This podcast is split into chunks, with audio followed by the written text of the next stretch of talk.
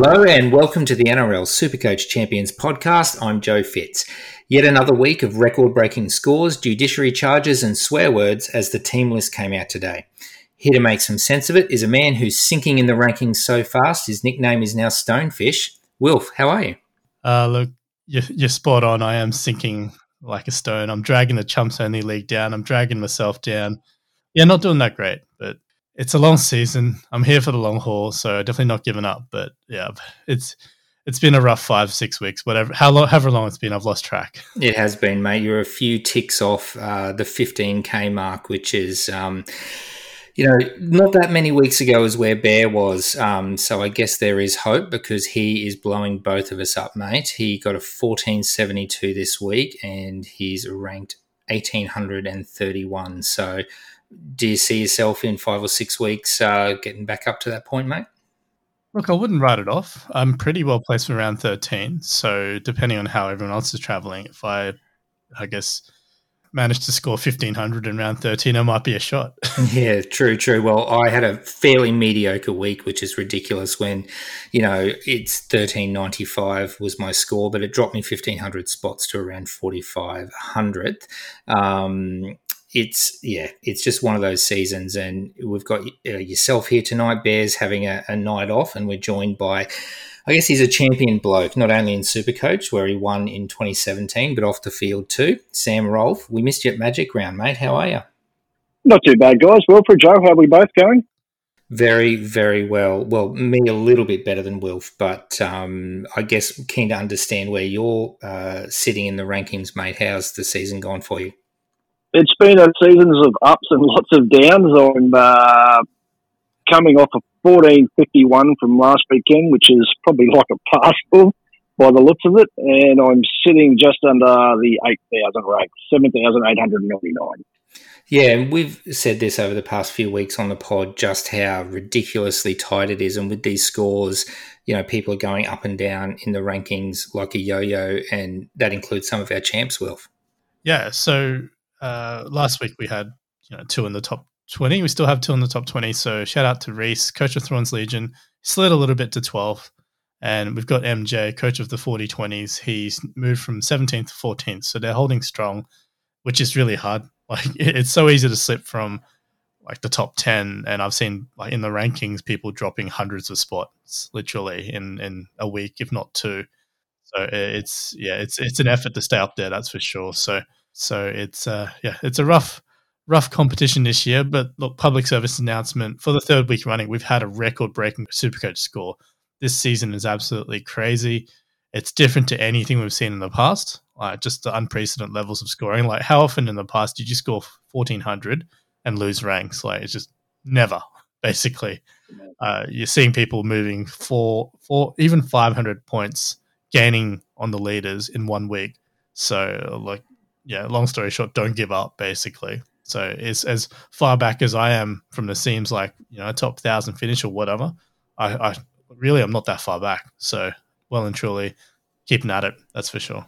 And uh, I can't remember if you mentioned a Chumps Only League down to 15th overall, um, but still doing pretty well. You're certainly dragging us down a little bit there, Wilf. Um, and in the Turbos Hammy Turbo's Hammies Cup, uh, the podcaster league, I've uh, managed to finally uh, sneak my nose ahead of you, mate, and that's because I beat you head to head this week. So, all round a good week or a better week to be Joe Fitz. And um, speaking of a good week to be Joe Fitz, support for the Supercoach Champions podcast is brought to you by Manscaped, who's the best in men's below the waist grooming. Uh, big news Manscaped just released their new cologne scent to help you feel good and smell good all over and at all times anyone who met up with me on the Sunday of Magic Round, I promised that I'd be wearing the Manscaped cologne, and it smelled pretty good as well. Uh, Manscaped's trusted by over 2 million men worldwide. Join the movement for all your below the waist grooming needs.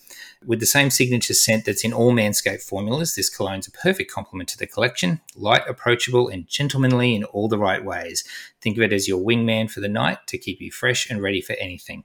Uh, it's got a beautifully designed glass bottle and it makes a statement and the manly scent's attractive to set the mood. Uh, well, at least that's what the ladies' uh, faces said when I was walking past at Suncorp a couple of weeks back. Um, it's time to feel sexy. Get 20% off and free shipping with the code champions at manscaped.com. Your balls and body will thank you.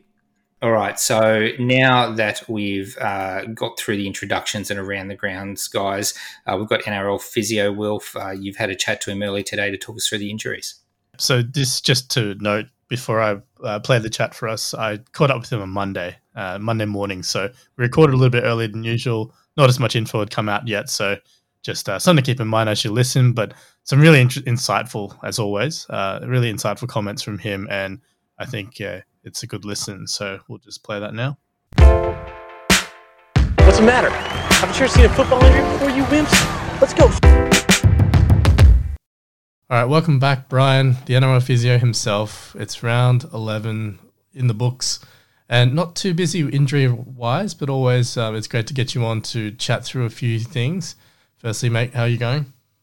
Yeah, good, mate. Uh, like, uh, like I think I said on Patreon last night, it's been a uh, very quiet two weeks. I don't know whether these, uh, you know, the new high tackle interpretations are, are, having an injury effect. Obviously, not on concussion. There's been plenty of um, HIAs, failed HIAs over the last couple of weeks, but in terms of musculoskeletal injuries, it's uh, it's looking like at this stage. I put out a thing on Twitter last night to see if I'd missed any but potentially the most injury-free round, uh, you know, non-concussion-wise in the, all the time that I've seen in the NRL anyway. So uh, crazy weekend.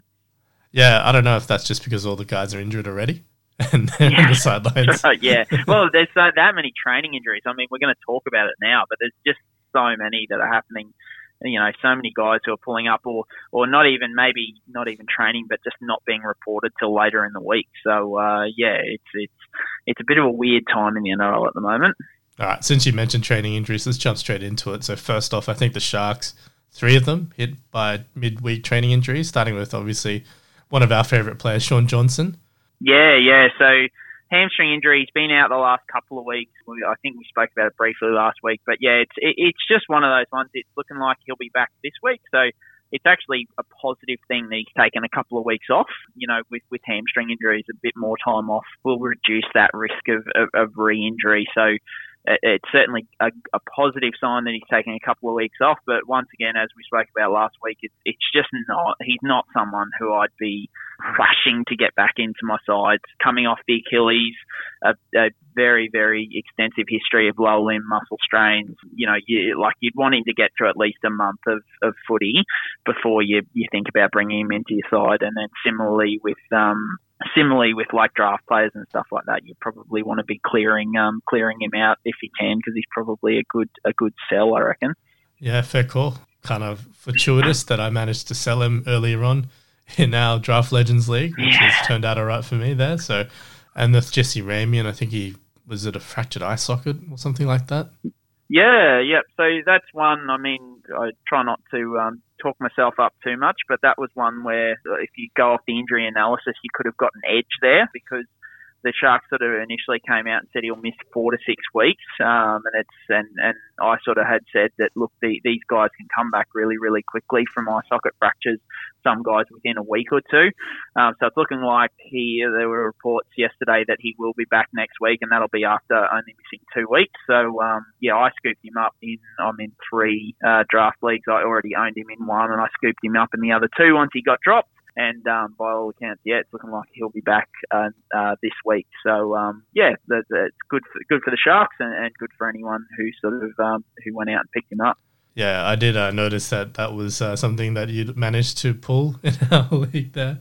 That's okay. Any yeah, news, I don't get too many. Any news on Sione Katoa? Only asking for a friend. yeah, yeah. Look, like the, the, to be honest with you, there's been not much. The the only thing I can say is that there was one of the guys posted a photo of the rehab group and said reinforcements coming back soon. Yeah. So I assume I assume he's back soon. Look, there there heaps he and um, Mulitalo, um, there's like been heaps of mystery around both of those. We never really got a clear diagnosis on either of them, unfortunately. They both were sort of complex knee injuries. So, um, yeah, like it, it's really hard to sort of be accurate. And then once again, there's, there's just been nothing from the Sharks in terms of um, in terms of like where they're at at training and, and all that kind of stuff. Unfortunately, the Sharks aren't one of those teams that puts out a weekly sort of rehab report. Yep. Um, so yeah, going off purely off the amount of time that's elapsed and the fact that you know he was in that photo saying should be back soon, you'd think he'd be back in the next couple of weeks. With guys like that, though, I, I would think they'd probably just wait till after the bye. Um, you know, give him the extra week and then bring him back then. Yeah, that makes a lot of sense. So something to keep an eye on. Uh, potential round 17 number, obviously, for classic players. Now, another, I guess, bit of a shock was Harry Grant uh, with a hamstring injury last week. Now, I understand it's uh, he was out, um, he, it was on radio, and he mentioned he might be up for up to four weeks. Yeah, look, it, like once again, it was one that we spoke about. Like as soon as they started talking about a tear, um, you know, they, they said it was minor, but they as soon as they're using a tear, that kind of makes you worry about at least a grade two injury. So, you know, a partial tearing in the muscles. And as we spoke about, usually that's sort of a four to six week return to play, which is kind of what Harry Grant's talking about. Um, it doesn't look like he'll be back next week for the, um, for the Broncos. So I think his best case is either, you know, A, he gets picked for Origin um, and, and plays there, or be, you know, if he, if he doesn't get picked, he might be a, a round 13 number potentially. Uh, but I don't think that's a guarantee either, because um, that, you know, like it'll be, he, will be pushing a hammy. You know, the, the Storm are well known this season for being quite conservative with their injured guys, and they've got Brandon Smith there, you know, as a good good replacement. So I don't I don't see Melbourne at this stage of the season taking risks with guys, and especially a guy like Harry Grant with his hamstring.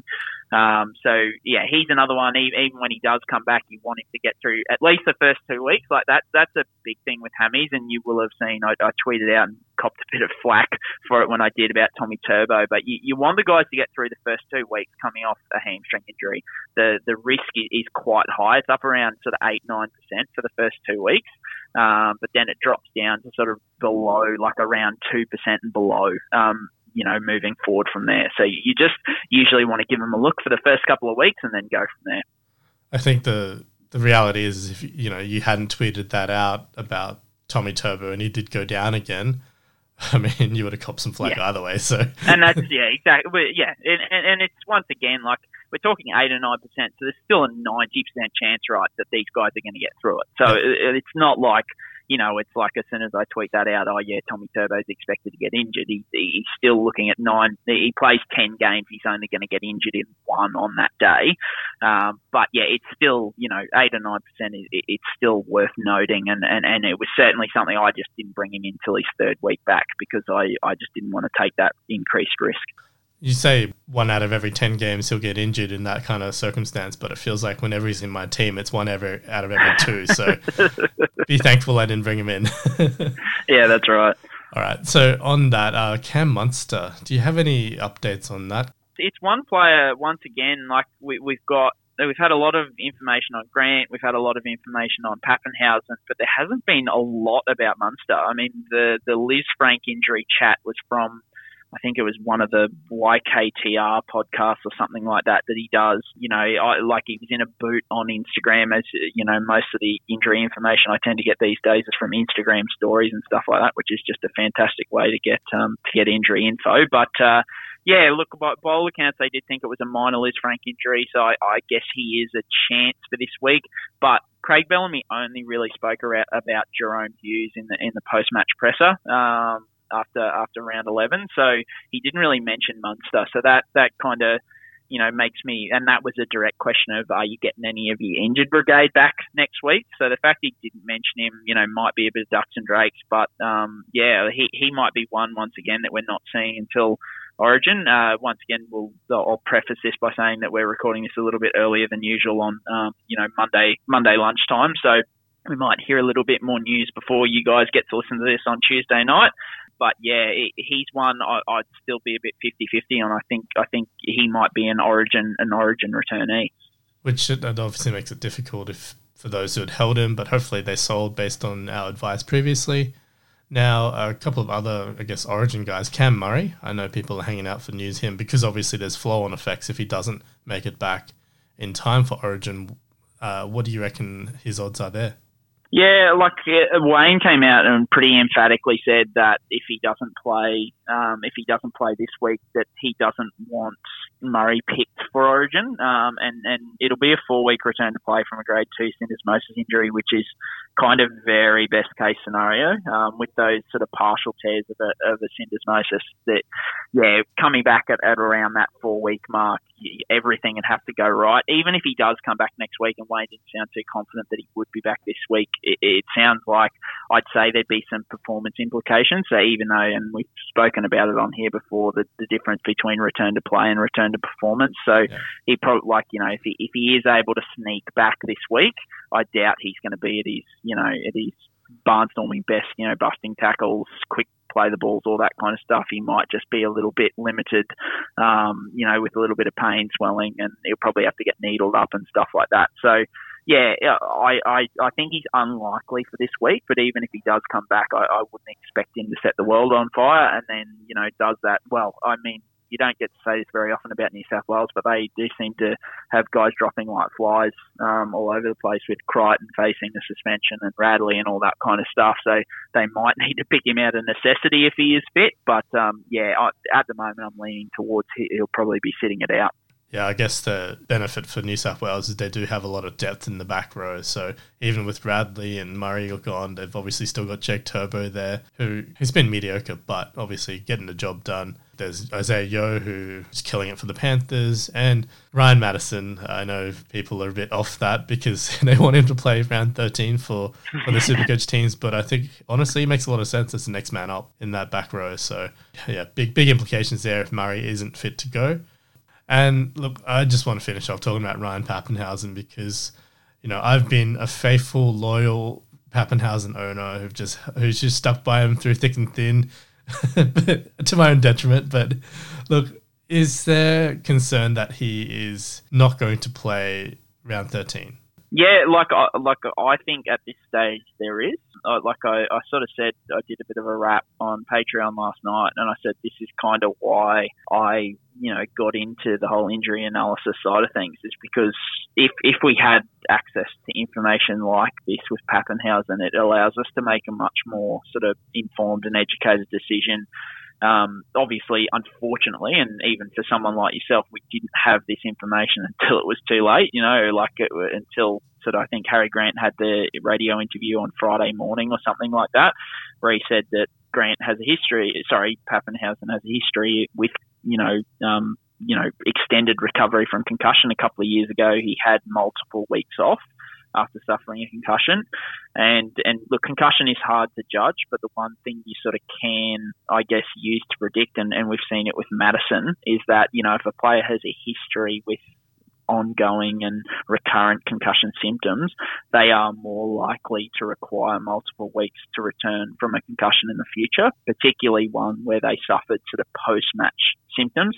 And we spoke last week about the, the doughy comment that Melbourne sort of brought out which was a bit like not the most anatomical term at the time. But if you hear that and then you add that to the fact that he's had a history in the past couple of years of a, of a nasty, you know, reaction and, and, and sort of taking a bit longer to recover from a concussion, the the fact that you know um, they've come out, I think Bellamy came out and said it could be three to four weeks return to play. That's not surprising at all. You know, it's it's one of those things. There, once again, they've got a really good replacement in Nicho Hynes, so they're going to be more than happy to take their time with Papenhuyzen and sort of see how you know see how he recovers and how he settles down. I think they there was a report this morning that he's only back to light exercise at this stage, which is kind of the first or the second stage of um of, of the HI or the concussion protocol. So yeah, like there, there definitely is. It's like I'd say it's probably 50-50. I'd say it's probably it's either around 13 or around 14, and that's provided everything goes well but there's a chance that he, he might not be back for that sort of. I, would be shocked if they picked him for Origin, number one, especially off missing a couple of weeks due to a, you know, what is a, a an ongoing concussion. Uh, but yeah, I like I. I sold sold him this week, and I'm I'm kind of happy I did to not have that sort of you know I guess stress. Uh, like I'll I'll make the decision to bring him back in if he's if he's named for round 13. But um, yeah, for for the moment, it's it's a stress I don't need in my life. I don't think. Yeah, uh, I can tell you, it's definitely a lot of stress. yeah, hundred percent. And this is the annoying thing, right? Because without the someone keeping track of the history, we would have no idea. And you know, if we had known that, even just four or five weeks ago, I'd be sitting here laughing it up with Tommy Turbo and my team, and not That's right. Papenhuyzen still. Yeah. Uh, so yeah, look, it is. And that's the that's the hard thing with that one is like you know if if Papenhuyzen had been playing in the NRL for that time, I would have that information. But it's something that it's obviously happened in New South Wales Cup or something like that, where you know we don't- don't really have. But you know if we if we at least had you know some some sort of database or you know the NRL kept something about you know injuries to guys or or you know hopefully you know we move five years down the track and and, and all the information that I've sort of collated over time is, is helping inform those decisions about players too. Um, but yeah, it was just it was just a disappointing set of circumstances that we didn't find out that information until sort of too late in the week for guys to for it to help them out. And speaking of expecting the NRL to be professional, to has to have their own da- database of stats and things like that, I think it's worth giving you, a bit of a shout out that you actually collated stats more efficiently and effectively. And I think journos were asking the NRL for questions and they didn't answer at all until you dropped. I think you had a, a, a summary there, and then they referred to it basically in responding to those yeah, journos. mate. It's a bit surreal. Um, you know, like I like I aim a lot of my stuff as, as much as I try and be as you know as, as professional as possible. I'm not a researcher, so I just aim all my stuff at fans. Right, a lot of my um, a lot of my information is tailored towards fans, and and so yeah, like I'm I'm not like yeah, it's great, obviously great to be referred to, but I'm, I'm sure I was shocked. The reason I did that info wasn't because I thought the NRL didn't have it. It was because I thought they would never release it to the fans. So that's why I did it because I was like, well, this would be really useful information for the fans. But I thought for sure that the NRL would have that. Yeah, I was shocked to hear that they didn't. So um, yeah, it's great, great to be referred to, but yeah, shocked that they didn't have someone on that for sure. Surely you're going to get appointed officially at some point, or you need to charge a contractor's fee. Yeah, that's well. That's I think that's the the point of uh, Patreon now. I think is, is try and um, yeah, like obviously the information is getting more and more valued. So hopefully, uh, hopefully get something back in that way. Yeah, definitely valued by us super coaches anyway. But mate, let's finish up there. Thank you again for your time. Uh, always good to get your insight, and yeah, no doubt we'll catch you again soon. No worries, mate. Talk to you then. Steven, I like your hustle. That's why it was so hard to cut you. Congratulations. The rest of you made the team. Except you, you, and you. All right, thanks to NRL Physio for that chat, and Sam, uh, plenty of listening to Will for the last few minutes talking. So I'll throw to you for the Broncos Storm game. Um, obviously, lots of changes um, with the Broncos and the Storm through suspension and form. The likes of Milford uh, is back, Herbie Farnworth in the centres, and obviously Papenhuyzen out for the Storm uh, really changes things up. Any players jumping out at you for this clash? Uh, for the Storm, I like, uh, especially for next week as well, Jahrome Hughes. I'm just having a trouble stumping up to the 700k at the moment. Brandon Smith's another interesting option for this weekend next. Uh, we all know Grant's out for a couple more weeks. So those like uh, myself who are carrying Christian Welch, we're going to lose next week, I think Brandon Smith's a nice option if you have the right jewels to move him down from your front row.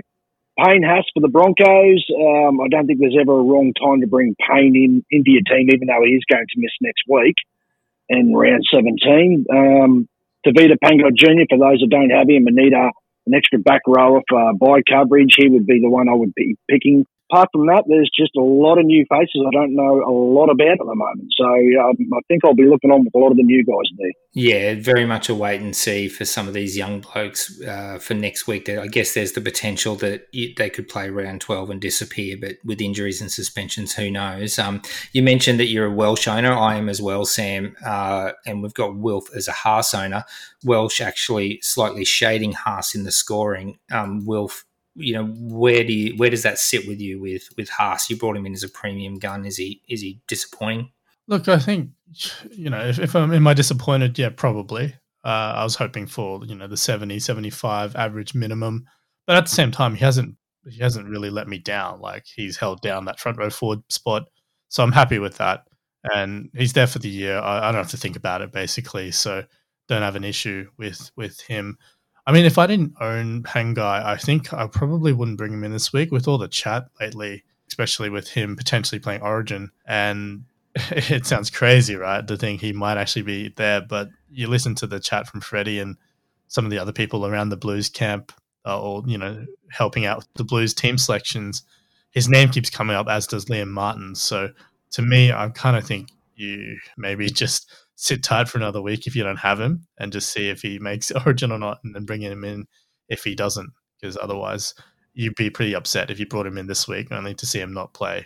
Yeah, it's it's a bit of a uh, a gamble to bring players in a week ahead, just given the amount of ins and outs that have been happening. Um, you know, there is a chance that you can snooker yourself and get a bit clever. We've seen that in the last couple of weeks with the laid outs of Kenny Bromwich, Jahrome Hughes, um, and and players like that that people want in for bye coverage, and and you know these kind of things have been blowing up in people's faces. So I would advocate for those last minute uh, moves or leaving it all as late as you can. Um, Wilf Cowboys Warriors um, up in Townsville on the the early game Friday. Um, Reece Walsh seems to have secured that uh, fullback position. It's a shame he's not playing 13. Um, what's kind of jumping out at you with this game? So for the Cowboys, I know we spoke about Javid Bowen or touched on him briefly as a bit of a trap uh, with Connelly Lemuelu getting injured. he's seems to have an extended run now, so he's probably a little bit. Uh, it's an awkward time to bring him in. But if you're really desperate for a downgrade, I think he's probably got a little bit of job security. Still has a, a lowish break even, and uh, should have a spot for a while. Now, I mean, if you if you had Val Holmes, I think it's a great time to, to have him earlier. It's going to be tough to bring him in this week, I think, with him not playing round 13 and then, you know, going into the origin period you'd think he's going to play most games and, and back up as much as he can, but there's always a question mark when obviously the, the injury rates are mounting. I mean, we don't know what Origin's going to look like this year. And there's a genuine concern. Like, if it's as fast as, I mean, you look at how fast the NRL is, and usually the Origin's even faster. So I'm kind of wondering, like, is it going to be, you know, manageable? Are they going to crack down as hard on the the high hits and everything like that? as they have been in the NRL. Like there's so many question marks there, so it's going to be hard to predict. I mean, at the end of the day, if you get Holmes in this week, like he's there for the season, you probably would have a top five center wing, and I can understand getting him in. But yeah, it is a bit of an awkward time. Just like if you were to try get Reece Walsh, I mean, I can certainly understand if he's still cheap relative to his output. Uh, he's a gun for Supercoach in terms of his attack, but in the NRL, like you can see, he still struggles defensively, and that's the, the, the thing with obviously super coaches. You don't you know lose points for conceding tries. You only get mass points for scoring them. And Reece is uh, obviously a points machine at the moment, just creating stuff out of nothing a lot of the time, and you can see exactly why he's so highly touted. But yeah, for both these teams, I think if you're getting them in, it's got to be like a season long keeper, like your Tohu Harris's, your Val Holmes.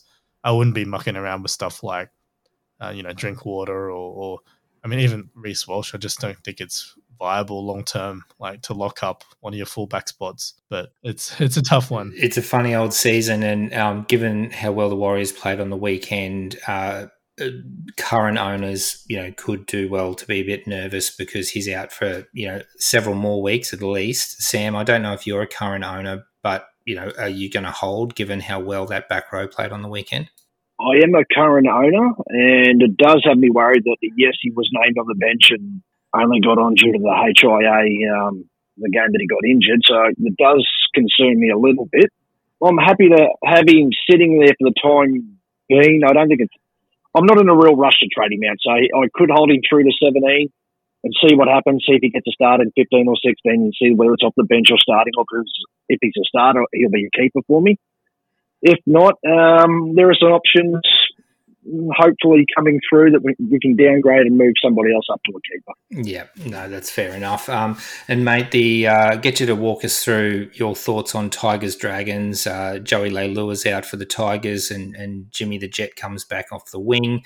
Uh, Dufty uh, is out for at least another week, and Cody Ramsey, which was a you know sort of popular uh, pod play to bring him in, given uh, the round 12 coverage as well. Um, lots of uh, fringe Knights, uh, sorry, Tigers players are popular in Supercoach. I know you own a couple of them as well, mate. Yeah, I'm a Laurie owner. Um, was probably going to be sitting him out this week, but uh, depending on what happens with Crichton at the judiciary, um, tonight, um, I, will probably end up putting the reserve jersey on him. Um, Adam Doueihi, hasn't he gone well this season, boys? He's one that's uh, got away from me. I wish I'd jumped on that bandwagon a little bit earlier. Uh, it's a bit of a pity he's moved out to the centres now after scoring most of his points at five eight. Um, one of my old favourites, Alex Twal. He's, he's at a nice low price, someone I could consider upgrading uh, current for next week just for a little two or three week run. And But yeah, trades are getting low. So I, I'm really looking at guys that I'm bringing in now. I'm hoping they're going to be potential keepers. I'm not really going to focus on uh, the, the second buy, so I'll be looking to get the best guys I can for this round and hopefully hold them for as long as I can and just try and bring the Origin players back in after the series is all wrapped up. And we're both uh, Utoikamanu and Simpkin owners, mate. They're named as uh, on the extended interchange. Um, obviously, you're not going to move them out this week, but um, yeah, Simpkin getting eight points. You know, the two of them both have high break evens. Is it a matter of just you know hoping, fingers crossed, that they get a run in twelve and dumping him at first opportunity? Uh, Thirteen, sorry. Yeah, Simpkins will, will be a priority upgrade. Um, straight up, well, fourteen or fifteen, hopefully. Stefano, I. I was lucky enough to move him on. I think it was the week before he dropped, so I've sort of dodged that one there. Um, but yeah, I, I don't know why that bloke is not in the top 17, at least even in the starting team. It's just, it's bizarre what goes on at some clubs some, some weeks. It is, it is. And uh, moving on from that game, Panthers Bulldogs. Oh God, I'm dreading what's going to go on uh, as a Bulldog supporter with this one. Wilf, um, obviously Nathan Cleary is you know pretty clear captaincy option given the Bulldogs' woes. Moses Leota's back uh, for the Panthers and Capewell's out. Um, what's jumping out at you here apart from the fact that Panthers are almost certainly going to score 50? Yeah, I was a little bit surprised that Dylan Edwards is missing this game again and he's not even on the extended bench. So probably, I mean, the Panthers can afford to take it easy there. I think that means if you've got Stephen Crichton, it's probably a not a good thing. He's actually been scoring much better at center um, than fullback, which is really weird. Obviously, not most people go the other way. Whereas, uh, yeah, look, you've got Matt Burton there playing center. I think he's a, a genuine option this week. I know, and maybe we'll talk about a little bit later, but with the low score for Sam Walker and him just looking so busted. Uh, I know he's got the buy coming up, but there is a genuine conversation to be had about getting a Matt Burton in to replace him. You may free up a bit of coin there, and Burton's got coming off the 123. He'll be playing in the halves, which is his actual position in round 13, and I think that's going to be really good for him against the Tigers. And I wonder, like, especially for Nathan Cleary owners, because Burton's 5'8 halfback eligible. That's really appealing to me because I want to make sure I've got some coverage there. And I mean, it's almost like, uh, to borrow NFL fantasy term, sorry, it's not strictly theirs, but that's where I first learned it. But the whole idea of handcuffing Cleary with Burton kind of has some appeal to me. So obviously covers round 13 while, while Cleary's at origin, covers Cleary if he's rested, and still gets to play in the centers and, you know, in the centers of the highest scoring offense in the NRL. And, you know, we saw his ability of just putting up 100 points from center. So to me, that kind of makes a lot of sense. That way, if ever Cleary's missing a game, I've got that instant coverage there. And if he's not, he's, he's actually still playable in the 17 from week to week. I don't know. What are your thoughts on that, Sam? Mate, it's exactly what I've done. I've moved uh, Walker on for Burton, and exactly everything you just said, mate. The handcuff, everything is exactly why I've done the same thing, mate. If he's cover next week. Yeah, he should cover next week. Here's my slight worry, and and I guess it's only a slight worry that there's a non-zero chance that Burton isn't going to play halfback or five eighth next week. There's you know every chance that Tyrone May may be in the halves with um, with Jarome Luai if Luai doesn't make Origin. So is Burton as attractive in an Origin weekend team uh, playing left centre, uh, Sam? Probably not as attractive. Like it'd be great if Luai was uh, there next to him. I have no dramas fielding playing centre, but um, the kid's come through all the grades at Penrith as, as a five eight. Uh, he's got a great kicking game. There's been a rap on him for a couple of seasons. I've got no issues fielding him at five eight next week. And um, the draw after the West Tigers game in round 13, they've got the Sharks.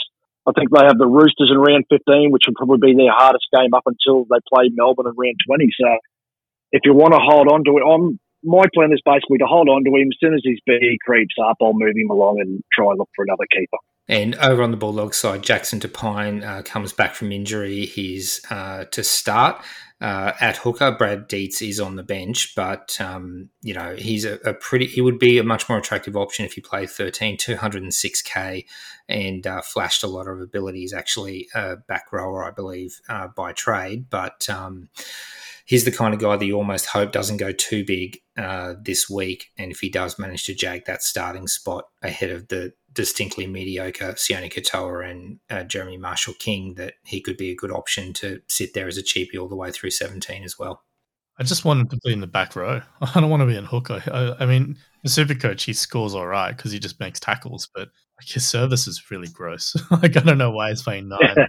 well, yeah, he's, he's, a Bulldogs hooker, mate. The service is gross. That's that's just unavoidable. And, I was about to qualify that that that it's gross compared to the other Bulldogs hookers. So that's yeah.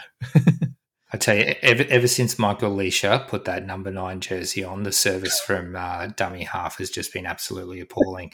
At least uh, can pass from uh, right to left, though, which is an advantage he had over Lichaa. Let's move on from Lichaa before Joe gets in trouble again. But I wanted to point out Josh, Josh Jackson is back as well, which is, I think, it can't be ignored, especially for those who don't own Luke Thompson. I think if you haven't got him yet, it's probably worth just waiting and seeing if that's – going to impact his minutes. And also, uh, Joe's favorite player, Jack Hetherington, is also back. I enjoy a bit of Jack Hetherington. I think he will thrive in this new age of NRL cracking down on uh, foul play. What's the over and unders on how, how many minutes before he's off the field again? 27 minutes. 27 that's way too high well that's that's that's about his first stint i think uh, 25 27 minutes and if he makes it through his first stint then i think that's a win he's a madman, and I love watching him play. But um, definitely not a super coach option, I don't think. Can we backtrack a little bit before we move on? I just want to talk about Kurt Capewell and Liam Martin. Obviously, Capewell suspended a week. I think you know it's almost a given he's going to play for Queensland in round 13, so he's not going to help you with that. So, are we in consensus that Capewell is definitely a sell? I moved him on a couple of weeks ago for that exact reason that uh, you know his B was getting up, and I know he scored the try, and and kind of you know he either hit or got close to his B and didn't lose any money, but um, I kind of think his time was up. I think he's proven that he wasn't going to be quite a gun, and he was someone that wasn't, you know, with that rotation going to play the full 80 minutes. So for me, he's, you know, a decent option in your centre wing for sure, but just given injury risk, the attrition from Origin, and, uh, you know, the fact that he's not playing that 80, he wasn't kind of that to the end of the season keeper. Sam, are you a Capewell guy? No, mate, no, I haven't owned all season, but I do have a question for you too. Um, Viliami Kikau, what's your thoughts on renting him for two to three weeks, um, especially if you're a Carinata? Would you look to pay up a, another couple of thousand to go to uh, Kikau for a tourist week rental? He's so cheap. Um, yeah, he is. but he's also cheap for a reason. I mean, Penrith, they've gone 50 points in back to back weeks. They're the best attack in the NRL. On his day, he's the best attack attacking weapon, and he's 402k. Yep. I mean, I just don't know how anyone can trust him. Um, Cleary's doing a lot of overcalling of Luai on that left side, and that was particularly particularly noticed that in Magic Round when he was going large, he was just basically snatching the ball off Luai on that left side, and it never tended to go to Kikau. Wilf, I don't know if you're, you know, given that you're a few thousand spots back and, and more kind of prone to to roll the dice to to go up the list, whether that's a gamble you'd want to take. I think he's he's definitely a, a, valid option to roll the dice with. But I mean, you look at you know the first four or so weeks when Luai was on, you know, getting plenty of ball.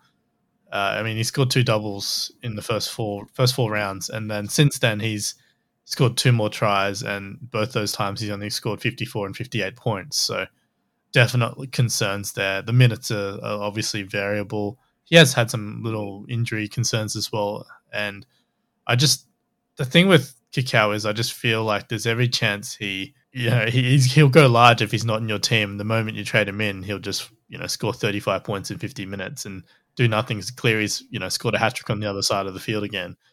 So uh, I think for me, for the for my mental health, I, I'll just dodge him.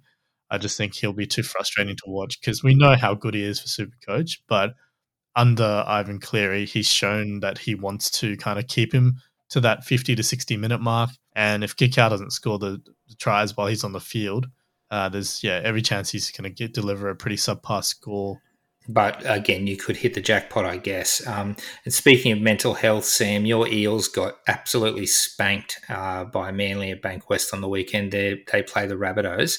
Um, you know, lots of interest here, lots of super coach relevant players, particularly with the Eels uh, playing 13, mate. What's sticking out to you in this clash? Well, the one that's sticking out to me because he's still in the team is Waqa Blake. Wow. that is very, very frustrating. Uh, he's a complete avoid, as we all realise, but my God, I wasn't expecting to see that name. With um, Niukore back from suspension, I had my fingers crossed he would be straight back to the right centre, but Blake held that spot. So I told all and sundry last week, get on, um, oh, the only first try scorer now, uh, Parker uh, for first try. I didn't have a cent on him myself, but um, I know a couple of people that made some money off him. But no, my teammate, I'm they've what lost two games all year. I'm just still frustrated watching Mitchell Moses play football. It's he's got a great forward pack to be running behind this season. They're making yards, and he's just offloading the ball two or three meters away from the defensive line. It's very frustrating. He is, uh, I think he is who he is at this point, right? I mean, he's old enough now that I, I don't think there's too much maturing to happen uh, as a footballer. You know, he's had quite a few years in first grade. So, yeah, I, I just don't think it's going to happen for him, is it? Oh, no, I totally agree. Um, unfortunately, it looks like we're going to have him for another couple of years. Young Jakob Arthur, I thought was a bit of a passenger last week. I thought he was a little bit better in his first game.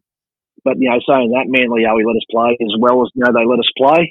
Uh, Reed Mahoney is stay away for those. Uh, he looks a sure thing for the Origin now with uh, Harry Grant out. I, I say a Papa, uh, Papali'i. Um, I jumped on after about his second pay rise, so I'm happy where he's going at the moment, and hopefully he'll keep motoring on over the next few weeks. Your thoughts for Matt, Matto, boys? Is he looking likely for New South Wales for those that haven't got him in yet? Or well, if Crichton and, and I'm assuming everyone who listens to this will know uh, what the result is uh, of Angus Crichton's uh, challenge at the judiciary of degrading. Um, that's actually happening as we speak now. I, I, would imagine, given Matto's been in and around the New South Wales setup, that he probably comes in, uh, if not uh, starting, then probably on the bench, Wilf. Yeah, I think he's too close. Um, kind of put him in the same basket as Pangai. Like, you just don't want to roll the dice. And I get that we only have two trades next week, so you might not be able to get all these guys in, but it might influence how you trade this week. For example, if you have two guys you have your eyes on that could be potential round 13 coverage plus season long keepers, then maybe what you're doing this week is double downgrade. So you free up a ton of coin and you can go shopping next week pick the two best buy coverage guns who you're happy to hold in your team for the rest of the year. And guys like Pangai, Matto are perfect for that. You know, they they're either going to be top three, top four, top five options in their position, or you know they're very serviceable, you know, fourth, fifth options you know, on, in the second row or whatever it might be. So I like both of those, but I just feel like I, I couldn't take the risk this week, especially if you know we do lose Crichton Radley's already gone as, as at the time this recording, rubbed out for five weeks. Cam Murray is named to play. If he makes it through, you'd think he's in. But if he doesn't, if he has a reoccurrence, then I just think Matto is probably next man up. So too way too close. And uh, I mean, if you, it's crazy, but you read some of the articles out, and I'll probably touch on this a bit more. But like guys like Liam Martin and uh, are listed as being named, likely to be named in the 17 and and you know to me I don't know how what, what has Ryan Matterson done to fall that far out of favor? Oh, he hasn't. Yeah, that's yeah, a bit ridiculous. um, there there is a safer buy coverage option uh, at the Eels that seventeen point six percent of owners are, are, desperately hoping comes good. You know, uh, Banya, you talked about Waqa Blake. Uh, being a super coach killer has certainly contributed to the death of Blake Ferguson's season. Um, 37 three round average is certainly not a buy, but um, is he even playable this week, do you think? Fergo was like, he was a uh, kick out. The week you, you you sit him on the bench, he'll get a double. The week you're playing, he'll, he'll sit one of those 20 or 25 point games on you. He's a tough one. He started the season on fire. I think with uh, Dylan Brown being out the last couple of weeks, the ball coming right's just dried up too much. And uh, until I wouldn't be looking at Fergo until Dylan Brown comes back. But once Brown's back, uh, Fergo will be nice and cheap. So someone sitting there with a Saab or a, a Fusitu'a like myself, he's still sitting in my um, on the point for me. So if Fergo drops any cheaper, I'll I'll take a risk with him uh, to finish the season off as a fifth or sixth centre.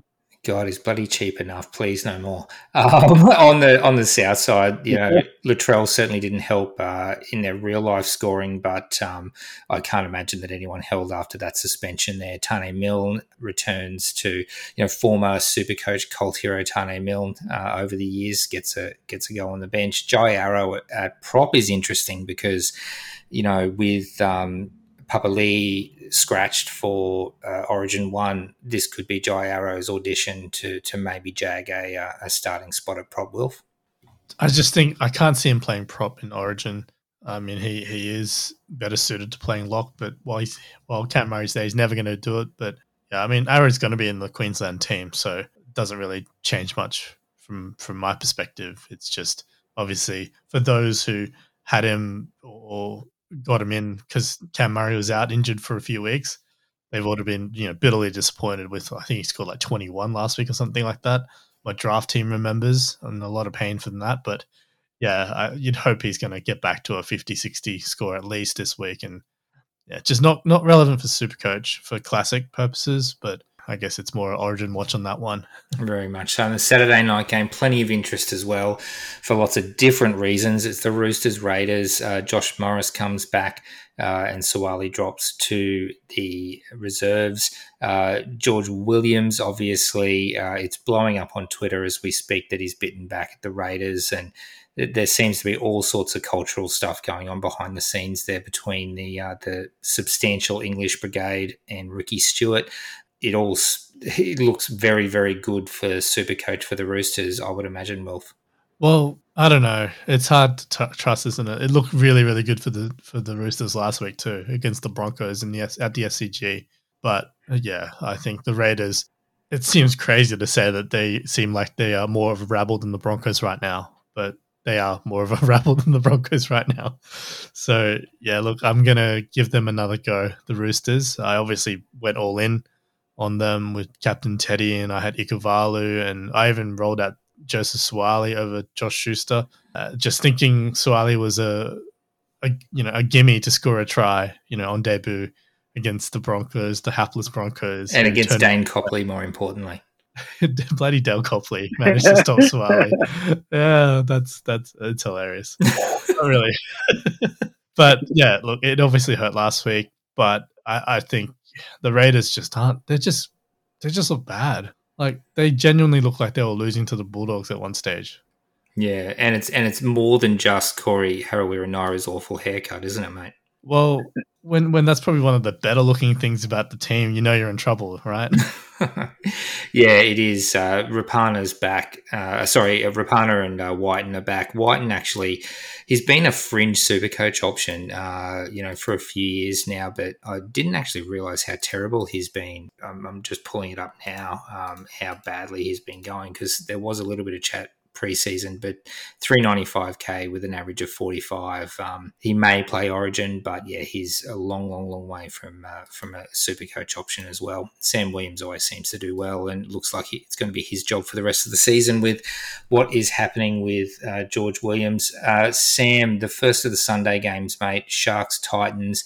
Very welcome to see David Fifita back after his two week suspension it's great to see him back, but uh, I sold him last week or the week before. Uh, I couldn't have that much coin sitting on my bench, and um, so I moved him on. So I'll be looking forward to getting him back in round 14 as quick as I can, uh, depending if he's um, not going to be named on the bench or something on his first game back after the Origin. But yeah, what a fantastic season he's having. I, I had him at the start of the season as a base base rate player of about 47 or 50, but he's just blowing that out of the water this year. He's been phenomenal. Are you worried that he might be getting reduced minutes?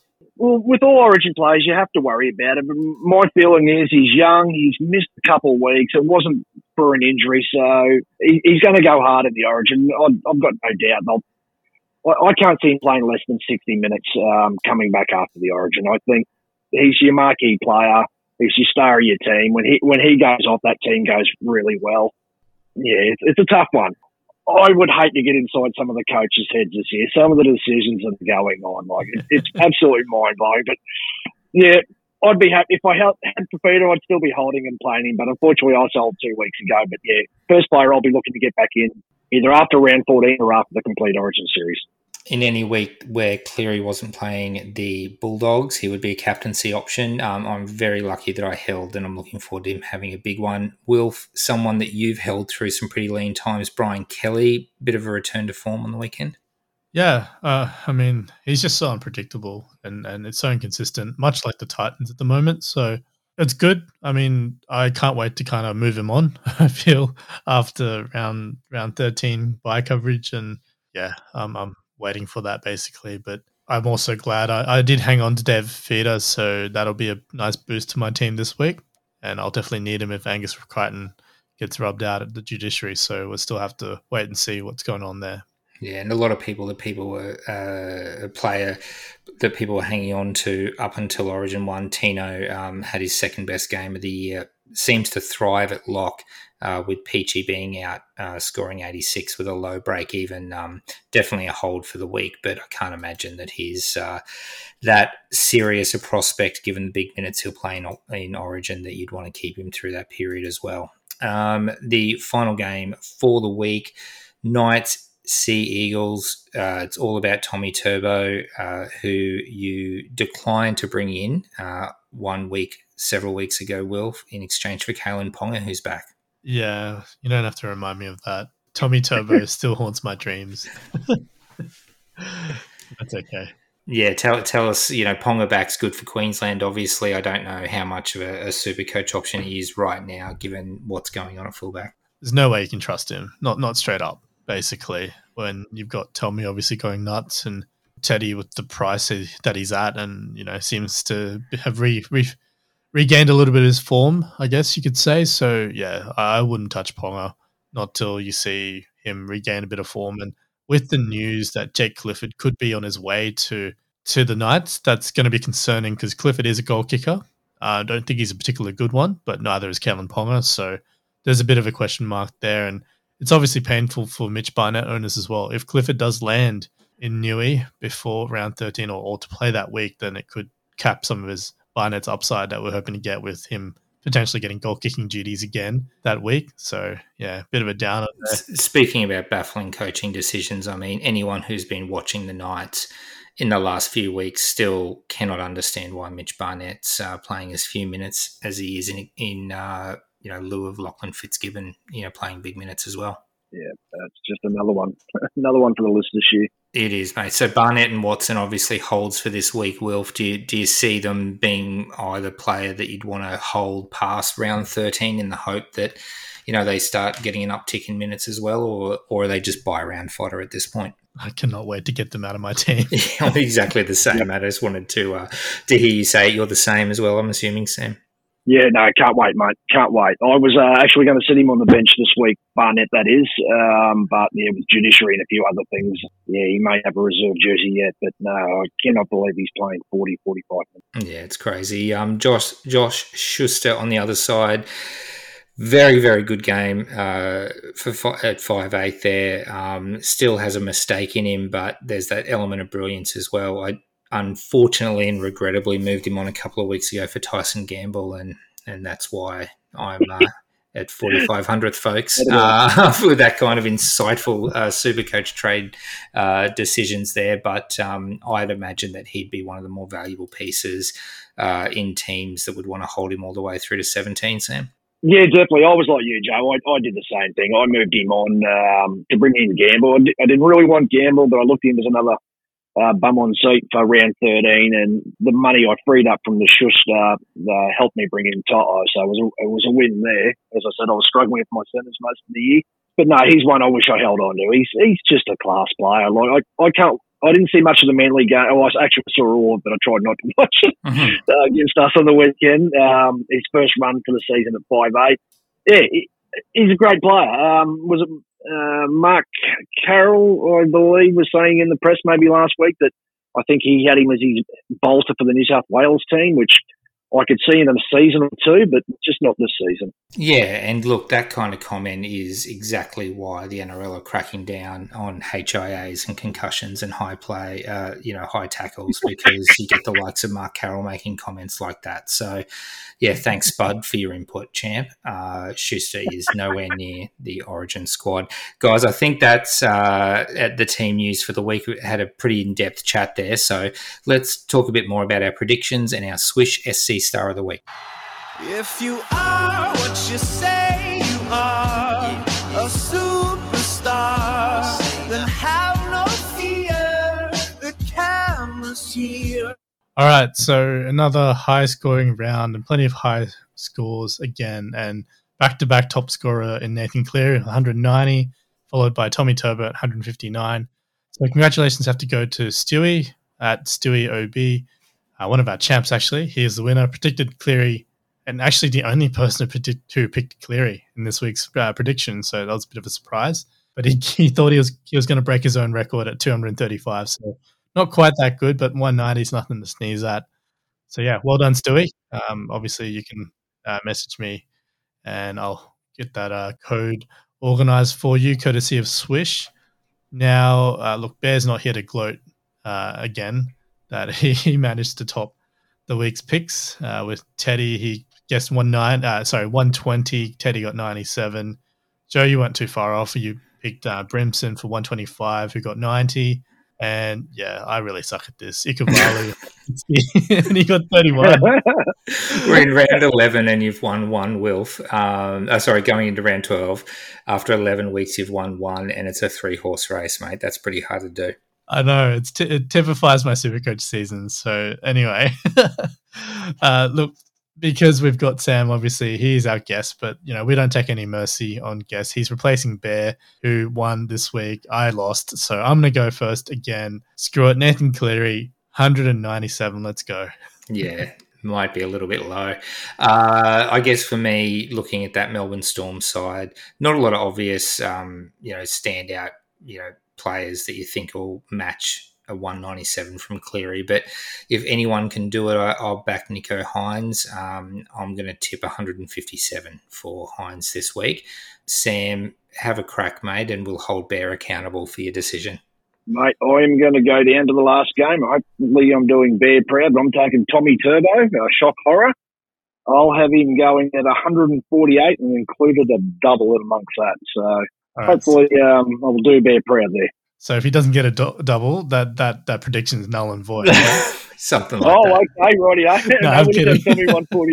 I'm kidding, mate. I'm kidding, mate. But look, uh, this segment, courtesy of Swysh, um, you can check that check them out at heyswysh.com or on the socials at SWYSH. They are changing the way fans interact with athletes, especially rugby league players. We obviously have shown a couple of the videos that you can get. It's great for a good old fashioned supercoach sledge but also really good to be able to get uh, one of your favorite players to to wish a happy birthday to a family member or deliver a message or anything like that. Uh, it's really easy. Just jump on the website, heyswysh.com, pick your player, throw in your instructions, and Swysh takes care of the rest. And keep in mind, at least 20% of the payment goes towards uh, children's charities. So it's all for a good cause. And I think you'll find a lot of the times the athletes actually match the, the fee and they donate a, a, large chunk of it, if not all of it, to the charities as well. So it's all really, really good stuff. Um, check out heyswysh.com. Uh, and thanks again for them for supplying the discount codes and everything like that for this segment. But let's move on because there's obviously plenty of strategy that we can discuss. There's so much going on, and let's have a chat through those now. It's a bold strategy, Cotton. Let's see if it pays off for them. So, in terms of uh, some of the more insane suggestions that I've heard throughout this already crazy Supercoach season, is a little bit of chat online about possibly, uh, given Nathan Cleary is north of a million bucks, um, have you know riding him this week, hopefully to around about a double ton against the Bulldogs, and then you know sitting at about 1.1 million, selling him high, and uh, you know waiting until after Origin to cash out. It's actually a few players that that might be you know potential options if you want to go down this way. But happy you know keen to talk to both of you about the potential, or at least the you know does it make sense to to kind of trade Cleary down for what effectively is two you know, decently priced guns. Sam, you know, we've all got Cleary and, and just about anyone who's serious about Supercoach this year has him. Is he the kind of guy you can afford to go out uh, go out without, you know, for all those weeks, even if he is 1.1 million? Uh, he, he'll be staying rock solid in my team. I'll concrete those boots into the ground into the team. He won't be going anywhere every time I try and play it cute and smart like that, it ends up backfiring on me. So I'm going to stick rock solid with Cleary. Uh, good luck to those who want to play around with it, but I'll be sticking rock solid with him. I've already, I debated uh, whether to get rid of Fifita when he was his price was up with his huge BE to come back in as well. Um, no, I, I can't see myself selling Cleary and Fifita. No, no, Yeah, no, and and I tend to agree. But Wilf, I mean, you'd have to at least you know give a nod in the direction that it might not even be the craziest super coach idea that's worked out this year. You know, lots of people trading traded Ryan Matterson out after one week and moved to the likes of Isaiah Papali'i and and just sat back and watched the scores rolling in.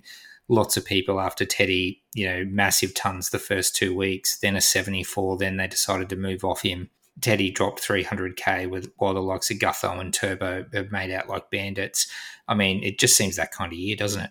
Yeah, look, certainly I can understand the appeal with a negative break even. If Cleary does go big again, he could easily be 1.1 million. And you've got someone like Jahrome Hughes, who, you know, if you look at his last five rounds, he's sitting on a five round average of 100, and he is potentially $450,000 cheaper than Cleary will be and to go Cleary to Hughes means you could potentially go like enough to Isaiah Papali'i as well and double gun uh, upgrades around 13. So look, I can certainly understand the appeal there.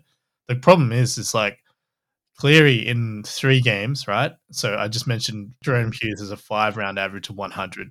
Cleary's last three games, he currently has a three round average of 174.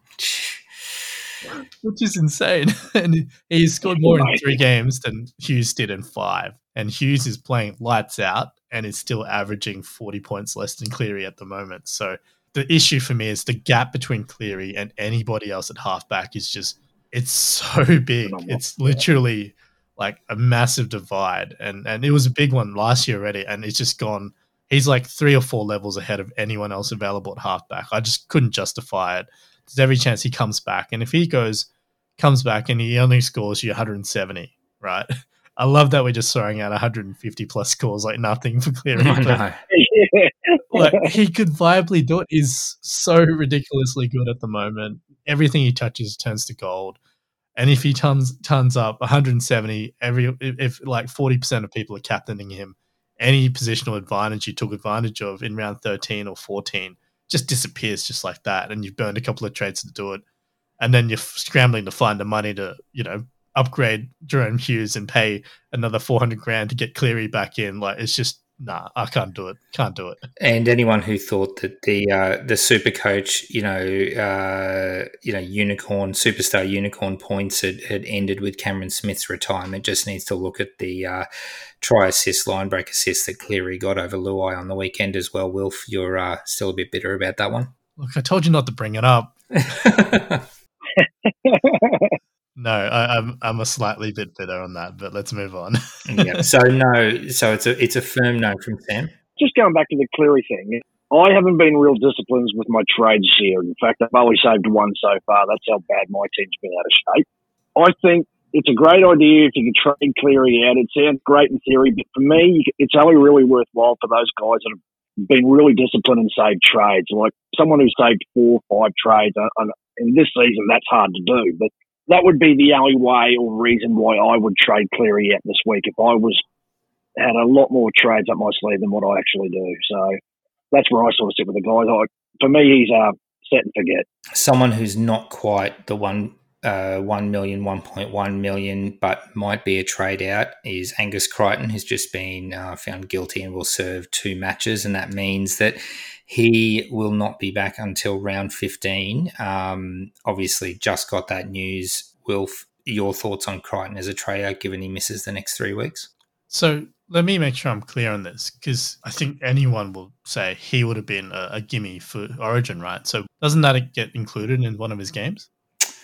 Uh, I I don't know because the, the teams the teams haven't been named yet, and the Roosters have a bye, so no, it doesn't count, mate. Sorry. I'm pretty sure. Uh, I mean, that's what's happening. There has been in seasons past where uh, an Origin player has counted an Origin as one of their suspension games. Pretty maybe sure. that's after, after the series has started, maybe, or yeah, we'll have to suss that out a bit more because I'm pretty sure. Or it may, may not have been. It may have been a week where his team was playing and wasn't a wasn't a bye week for them or something. But yeah, I'm, I'm pretty sure that means he's rubbed out uh, until round 17, uh, until round 15. Sorry, which is a bit of a killer, isn't it?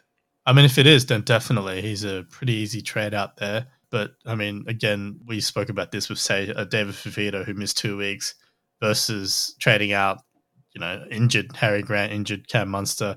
You're, you're getting rid of injured players first, basically. So if Angus is, you know, third or fourth on your list of players to trade out because you've got other issues to deal with first, then I'm happily holding him. But yeah, we might need to double check that because I'm I'm pretty sure Origin will count as one of his games if he if he um, is selected for. Yeah, that should be clarified um, by the time a lot of people are listening to this. But um, look, you know, I brought him in last week, so that that's my luck, um, which isn't so great. Um, now, any other kind of sell highs, you know, we've rejected Fifita. Uh, Crichton's not quite in that league, you know, dollar value wise, but uh, Cleary's a no from us. I mean, are, are people just having you know Isaiah Papali'i in for round thirteen, or they, given his incredible scores, are they planning to keep him all the way through, or would he be a sell high candidate? Sam, you know, being an Eels fan, you've got a good insight into this. Mate, initially he was. I was just going to ride the pay rises up with him and then trade him to House. The way things are going at the moment, mate, um, he's a hold for me. I don't. I have no plans to get him out in the immediate future. So, well, more important trade to, to make, I suppose I should say. Um, but no, definitely the surprise pack of the season, and I'm stoked how the Warriors took Kane Evans from us and we got Papali'i playing like this. This is just wonderful football. oh, Evans is an absolute spud. I cannot believe the Warriors made that trade, but um, you know it's to the Eels' benefit, and they've been flying high all year, and he's a very big reason why. Uh, Wilf, you've kind of done a little bit of uh, research into you know the amount of Origin players that you might want to carry through the buy period. You know, we're talking about. Crichton's, Cleary's, you know, Fifita obviously plays as well given the fatigue and load management being a bigger issue than ever, a lot of these Origin guys, uh, particularly the Fords, are tending to rest for an additional game through that period, mate. But do you just want to tell us what you uncovered? Yeah, so I guess one player I did want to talk about before we transition to this little bit was Tommy Turbo. He is on fire, obviously. I am very acutely feeling the pain of being a non-owner, and that's yeah, that's my own fault. Are you like as a sell high proposition? You're bringing Tommy Turbo up. Well, he's nine hundred and forty-seven thousand, right? And with his injury history, how many games do you reckon he plays across the next couple of weeks? Well, I mean, yes, it depends on how many street races in in a mall that he wants to uh, have. oh, sorry, I mean slipping in the bathtub, uh, but in the shower. But yeah, I, I, I know that I entertain the thought of, of selling Cleary high, and, and he's obviously doing even better than Tommy Turbo. But yeah, he's seems rock solid for the rest of the year. Sam, that's madness, right? Selling Tommy Turbo high? Yeah, no, I won't be selling Turbo and Teddy, and then I'll run them through to the end of the year, depending on how uh, Papenhuyzen pulls up out of the back end of Origin, even if he gets to play Origin this year. But they're the top three fullbacks in the game at the moment, and I'm uh, currently got Tommy uh, wedged in for my captain this week. And what did I say he was getting? 145 in a double. So, no, I'll, I'll, be sticking solid with Turbo. So I'm not suggesting this week. I'm looking at, say, round 13, right? And let's say he's out. Obviously, he's not playing round 13 because his team's on the bye anyway, plus he's playing Origin. But Origin 1 is technically in Melbourne and then the Seagulls play in round 14 on the Friday. So it's literally less than 48 hours later. and he has to go from Melbourne to Sydney, and so there's obviously travel there, and the short turnaround. It's safe to say the Seagulls their their whole season lies on his hamstrings, basically. Like, do you genuinely feel like Manly are going to risk him? Well, I, I don't know if it's a, if it's a load issue because he did play the first two games back. He played sixty minutes before he was he was pulled. You know, do they consider that he's got his match sharpness back and and and they he just plays all eighty? That that only Des could probably tell you. Yeah, to me, like they they're being that cautious. Every time there's a blowout, he's getting an early shower, and it's happening like against the Broncos. I mean, he played like sixty minutes. Obviously, done all this damage then, so that's not a problem for his super Supercoach scores. But are they going to roll him out? Less than 48 hours after arguably you know, outside of a grand final or even including grand finals, probably the toughest games you could play in a season.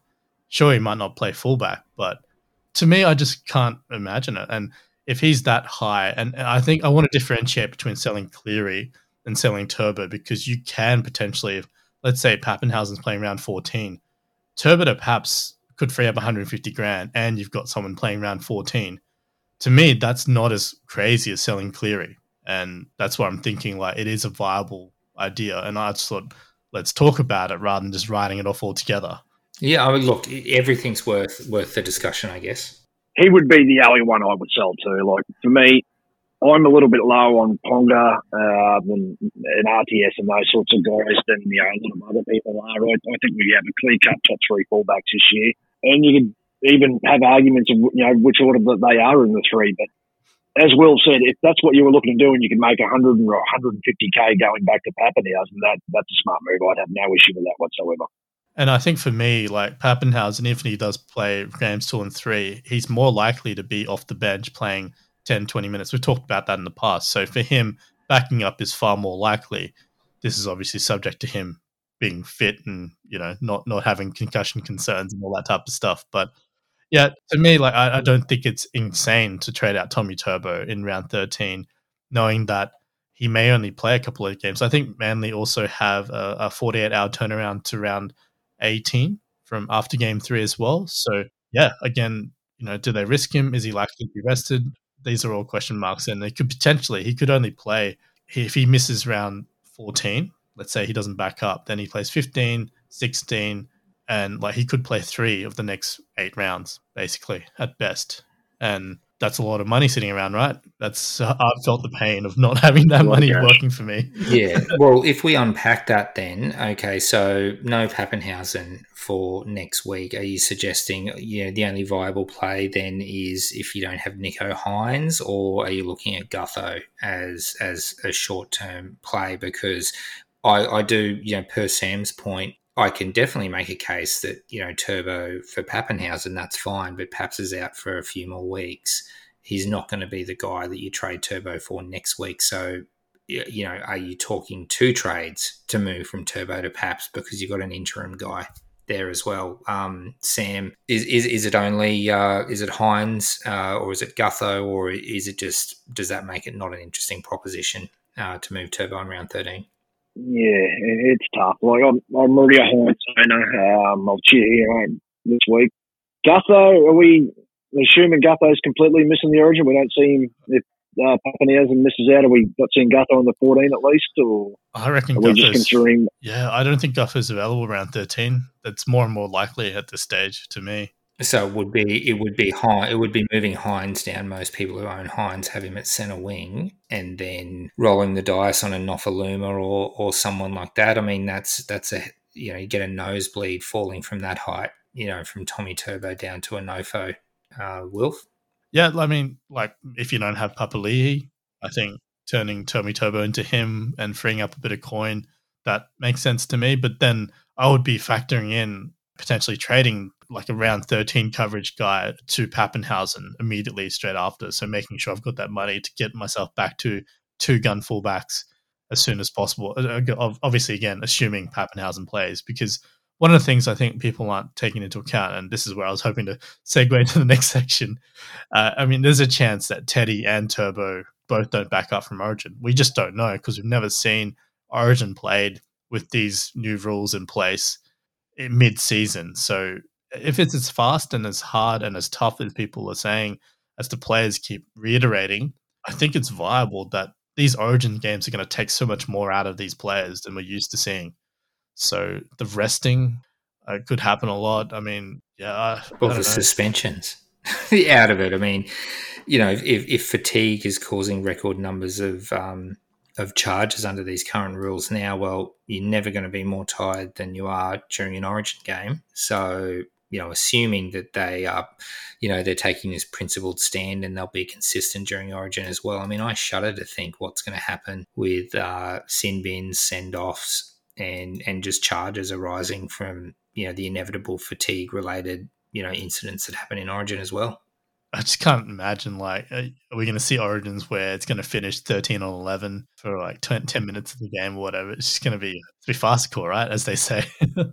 Carnage. Um, yeah, I I'm just I, look. I'm I'm almost watching through. You know, got my hands over my eyes. You know, wanting to w- watch Origin this year because uh, taking this stand mid-year, mid-season with no notice, and I know lots of other people on lots of other podcasts and elsewhere have, have talked up how crazy it is to to to make these changes, but surely they can't afford to ruin Origin as a spectacle, given how much of a cash cow and, and the centerpiece of the game. I, I, I don't know. We'll, we'll just have to see, Wilf. Yeah, so you mentioned before, obviously, I've done a bit of research. It's just looking at, I guess, what history, what historical data we do have. Really, the last time we had Origin mid season uh, was 2019. So it's not really even that useful. It was under the old rules. So it could, this could mean nothing. But look, looking at it, you know, I looked at, I guess, the three.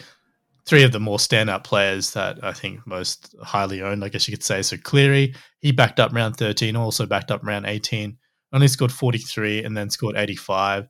He did miss rounds 15 and 16 due to injury, uh, but there was an injury I think he'd picked up during Origin, if I'm not mistaken. So, yeah, it's a bit of a question mark there on whether he's going to get rested or whether he's going to just be wrapped in cotton wool. Uh, Teddy played round 13 and 18, so he backed up both times. He's got a 60 and a 95. That 95 obviously was him kick-starting his crazy run to the end of the season. And I think he also played round 15, only played 40, uh, only scored 47. Uh, he was a bit flat from memory, and he missed the other games in between there. So, yeah, we see, even with Teddy backing up, he still only played, he didn't play that many games across the origin period. So, I think it's something super coaches need to think about. Like, obviously, we've highlighted how high scoring these fullbacks are. And we talked about wanting to have gun fullbacks to to maximize points, but these gun fullbacks could only play potentially three games out of the next eight or nine rounds because of the bias, because of origin, because of being rested and, and things like that. Now, Turbo, uh, he he had only played two two games in in that year. Obviously, came back late from injury, played round three, round four, got hurt again, and then came back. I think just on Origin. So he did back up, played rounds 13, 14, 15 scored 62, 167, and 73. And then he missed 16. Obviously, he played Origin round 17 and then came back and backed up in round 18 and scored 106. But again, he played much less footy in that time because obviously he'd been he'd missed most of the first quarter of season. So yeah, I just it's just so hard to tell what's going to happen. I just think it's worth thinking about and, and planning for because a lot of people are running short on trades because they've just been burning trades nonstop.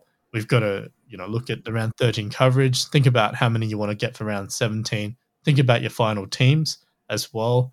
I just think all of those things need to be factored in over the next coming weeks as you map out how many trades you're going to burn, how many numbers you really want to get for round 13, and yeah, looking at maybe even your final teams. Which players do you want to have in your team that you're not touching? You're just going to carry them through and all of that type of stuff. And yeah, it just it's getting it's going to be really interesting. That's for sure. Yeah, and, and it also you know all of that really interesting information, mate, and it genuinely was, doesn't factor in the fact that most of us have burnt through half our trades already. Um, and there's 14 weeks of the season to go with the most kind of trade intensive period, you know, on the horizon as well. So a lot of us are going to be forced to hold uh, in suboptimal positions. So I think we need to be really strategic about, you know, when we do pull the trigger on the trades, and it can't just be you know, because for one week someone's break even's high and another person's low, or or maybe just on a single matchup. I think we need to be a lot more discerning uh, on what you know on valuing a trade through this period. Um, Sam, you know, we all three of us are a little bit old school in our thinking with with valuing trades highly. Um, that thinking's kind of been turned on its head a little bit this year, but but you know, what are your thoughts on on trades throughout this period? Well, as I said earlier, guys, I struggle holding trades year. I've been burning them left, right, and centre after starting pretty ordinary um, with my sons and stuff. So I've been trying to focus the guys that I've actually been able to get a hold of. I've been trying to hope that I can hold on to these guys. So as you were talking just then, I was just looking at my team. I, I look like I'm going to try and hold Cleary, Munster, Turbo, Teddy, uh, all the way through the buys, and that Angus Crichton news has just rattled me a bit there, and my mind was going over what options I had in place for him. And, and it, it does appear that Crichton's origin will count for Crichton by the looks of things, which a little bit of a weird one. And there's a chance that the Roosters uh, will apply for an origin game to count against Radley's ban if they can successfully prove that he was going to be selected for Origin as well. So that's a funny only in rugby league uh, kind of situation. But yeah, it does look like um, that means Crichton will be back round 14. Well, I'll definitely be holding Crichton now. Yeah, no, it's a tough one, Joe. It's different ball game from when I took it out in two, 2017. Even the buys are structured differently now. So to tell you the truth, I've since 2018 with the new buy system, I still haven't really mastered uh, the way they've done these buys yet. So I'm looking at having big numbers for round 13, but round 17 is going to be an issue. Um, I'm trying to hold on to the guns that I've got for as long as I can. And the uh, the five buy, uh, the five trade buy week. Now, what round's that, guys? Is that 15? It's after 15, 15, and before 16. So there's a two week gap there, which we they play Origin 2 on the Sunday. And then, yeah, we'll, we'll be able to use those trades in that week, which is never fun because we really need them between 16 and 17, honestly. But yeah. yeah, definitely. Um, I think I'm probably more concerned after I get through the first buy. I'm probably more concerned with bringing in guys that I want to run right through to the end with and not really focused whether they're round 17 players or not. So, uh, but you know that's why I'm back in the eight eight k this year, boys, and I'm uh, don't really have to stress over like a lot of other people at the moment. That's right, man. It's, it's half Wilf's rank. Um, the but and and the killer for seventeen. I mean, if you look at who's available in thirteen, particularly in the centre wing, I mean, you could absolutely run home, you know, with a full six or seven uh, centre wingers who play around thirteen. But there's some positions for the round uh, 17 buy that are just wow. It's it's going to be pretty barren, and given that people, you know, a hell of a lot of people are going to be, you know, well under ten trades, you know, maybe even around five trades at that time. It's it's going to be, you know, a lot of people, even overall players, are going to be punting uh, on that final buy round. And speaking of Origin guys, Wilf, you know, we've kind of outlined a likely list of, of Origin players here, and you know whether there's any surprises now that it's mapped out, and whether that impacts you know your kind of Origin planning. Do, do you want to walk us through some of that? Yeah, look, this is just guessing, obviously, because we don't know what the team's going to be. But especially with the news with Harry Grant, you know, looking still very iffy for Origin. Munster might not be playing. Like, there's a lot of question marks over the Queensland squad which I think it flows on to, you know, a lot of us were looking at the likes of Reed Mahoney, even Ben Hunt, guys like that who are fringe origin players and, you know, potentially one or two injuries away or even in the mix for the 18th man. So AJ Brimson very much in contention now to play origin. Even bloody Corey Allen could get a call up again. Who knows? Um, It's uh, Origin series winning fullback Corey Allen. That's that's exactly what I meant when I called him bloody Corey Allen. but look, like the Queensland squad, there's so much that can go on there. Like I think if Munster's ruled out for game one, I think Ben Hunt probably comes in at six. Although they've talked about either Ponga or Brimson will play one and six, some some combination of that. Uh, I just think if that happens, then Reed Mahoney is definitely coming in to the be, to be the bench hooker because I don't think Grant, if he's fit, will be able to handle 80 minutes of Origin. So there's just so many iterations there, which I just think, look, you just want to stay away from it and avoid that altogether. Yeah, I mean, there's no point us speculating too much into the teams I, because it's just about the question marks there. Uh, you look at the the New South Wales team. I mean, I think we all know like Teddy and Turbo are going to be in there, but we're still seeing question marks of you know Daniel Tupou should hold his wing spot, but you know there's another week where if he's suspended because he's accidentally clipped someone across the head, then Brian To'o, we probably lose him from our teams. You know they they're saying Jack Wighton and, and Jarome Luai could be in the 17, one of them at six, the other one at 14, which that's obviously a blow to us Luai owners who have held and he's slowly you know lost about 120 grand in the last couple of weeks because bloody Cleary's taking all his points literally. And yeah, then you look at the back row. I mean, dropping like flies. Like there was a chance even a week and a half ago, Angus Crichton and Victor Radley were two of the starting back rowers. Now they're both gone. And Papenhuyzen, everyone knew he was going to be the 14, but he's looking doubtful for Origin. So the likes of Gutho, Isaah Yeo, uh, Nathan Jun- Brown. yeah, Nathan Brown, Junior Paulo, and Liam Martin out of, out of the blue, Ryan Matterson. All of these names are just and and like I said, Tevita Pangai.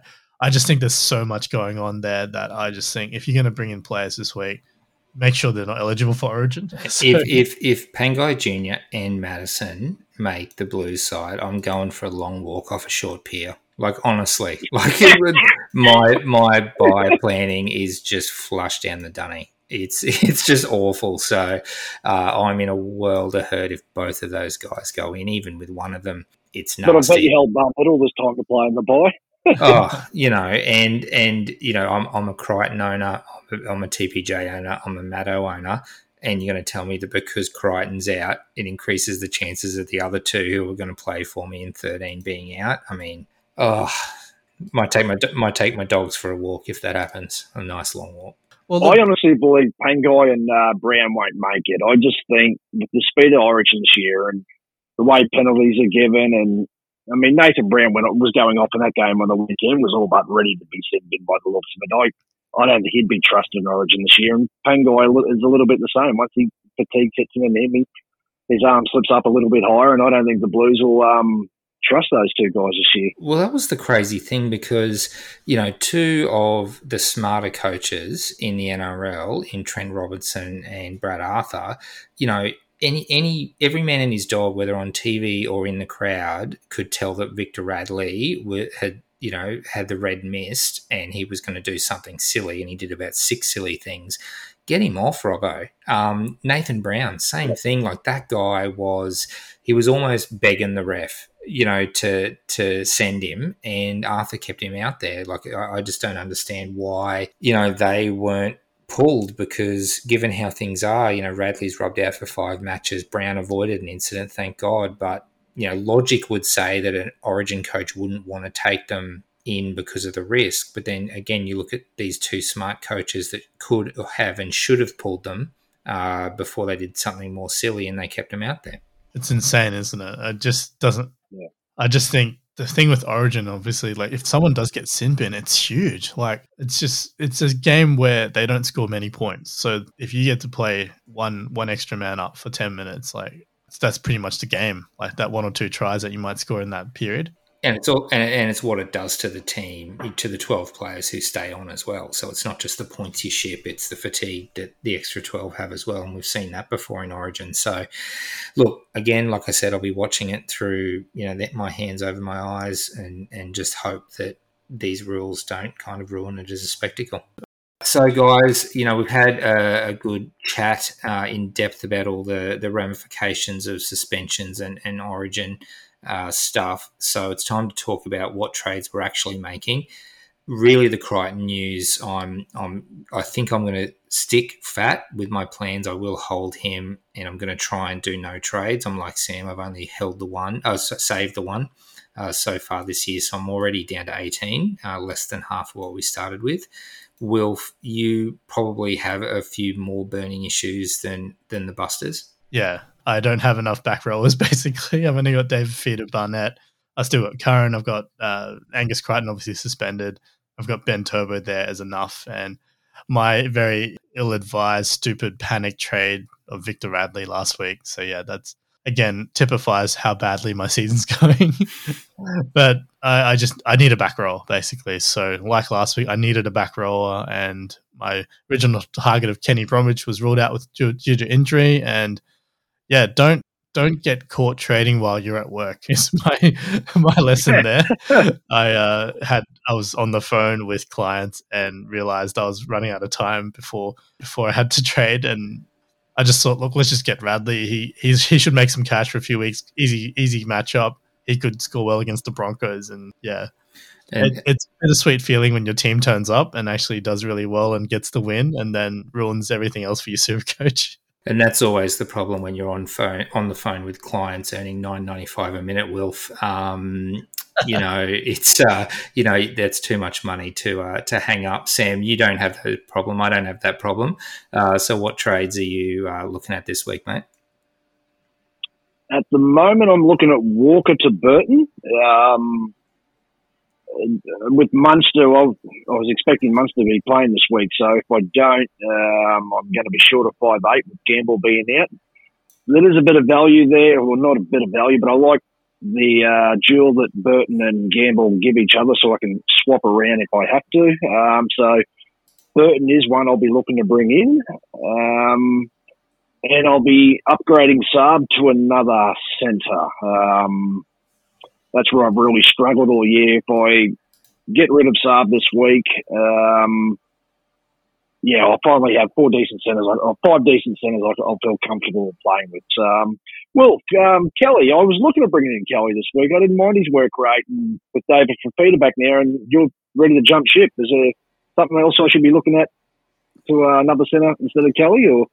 I think he's fine. Like he, he's a safe option because he's going to make some cash for you the next couple of weeks. But I mean, he's been pretty pretty underwhelming. The left wing is actually better because all the space that David Fifita creates uh, for the winger because everyone's jamming up on him. So yeah, I think as a short term rental, maybe even Phillip Sami. I don't know when Corey Thompson's back, but obviously he's expensive because he was scoring all those tries, and Kelly was missing out basically. So.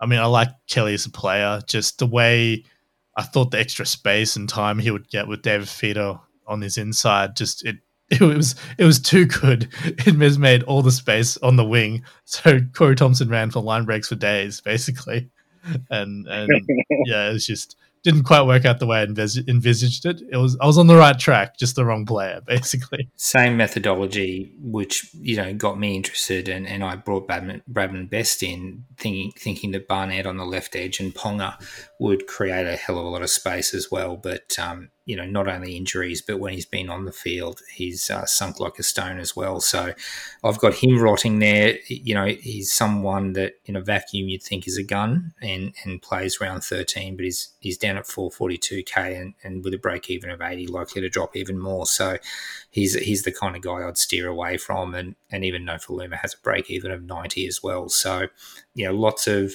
guns or former guns playing in the centre wing on round 13, but you know, a lot of them also out of form. It's rough this year, isn't it? So, guys, you know, obviously we've gone for a significant amount of time. I think we've talked through all the the trade uh, machinations. Wilf, uh, to bring us home, do you want to tell us a little bit more about the group comp? Yeah, just a weekly group comp update, courtesy of supercoachchampion.com. Our two champs, Reece, uh, coach of Thorns Legion, and MJ, coach of 4020s, so 12th and 14th, pipped right now by the team in second.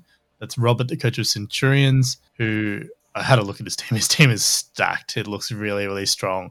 I think he's in a fantastic position to really push for the uh, overall competition this year. But yeah, good luck, Robert. I know our little uh, Supercoach champion ring and the $200 voucher will pale in comparison to what you might win if you stick it out, but uh, it'll be an extra little bonus for you if you do.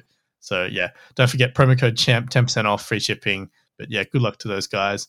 Sam, it's always a pleasure to have you on. It's always great hearing from you, and I always feel so encouraged afterwards. And you know, even though us dinosaurs who you know won so many years ago, our, our our strategies might be a little bit outdated, but I think our insights still have to be taken into account. That's why it's great to get your insight always. So, thanks again for coming on. We uh, appreciate your uh, you, you joining us, and and we'd love to get you on again later this year, especially when Bear's not around. That sounds not a problem, Wilf. It's always a pleasure coming on, Joe. It's been uh, great to catch up with you as well, buddy. Great talking to you, mate. Always a pleasure, and uh, you're welcome back on anytime. Sounds good, fellas. And just a final shout out to our champs. Thank you again for your support. Really appreciate it, and we'll keep smashing that uh, bye planning and the preparation in Discord. Thank you for listening as well. Make sure you review, subscribe. Let us know what we can continue doing better. We would like to keep tweaking and improving our content, so making sure we give you guys what you want to hear. So, yeah, thanks again. Good luck to you all for your decision making this week, and we will catch you again soon.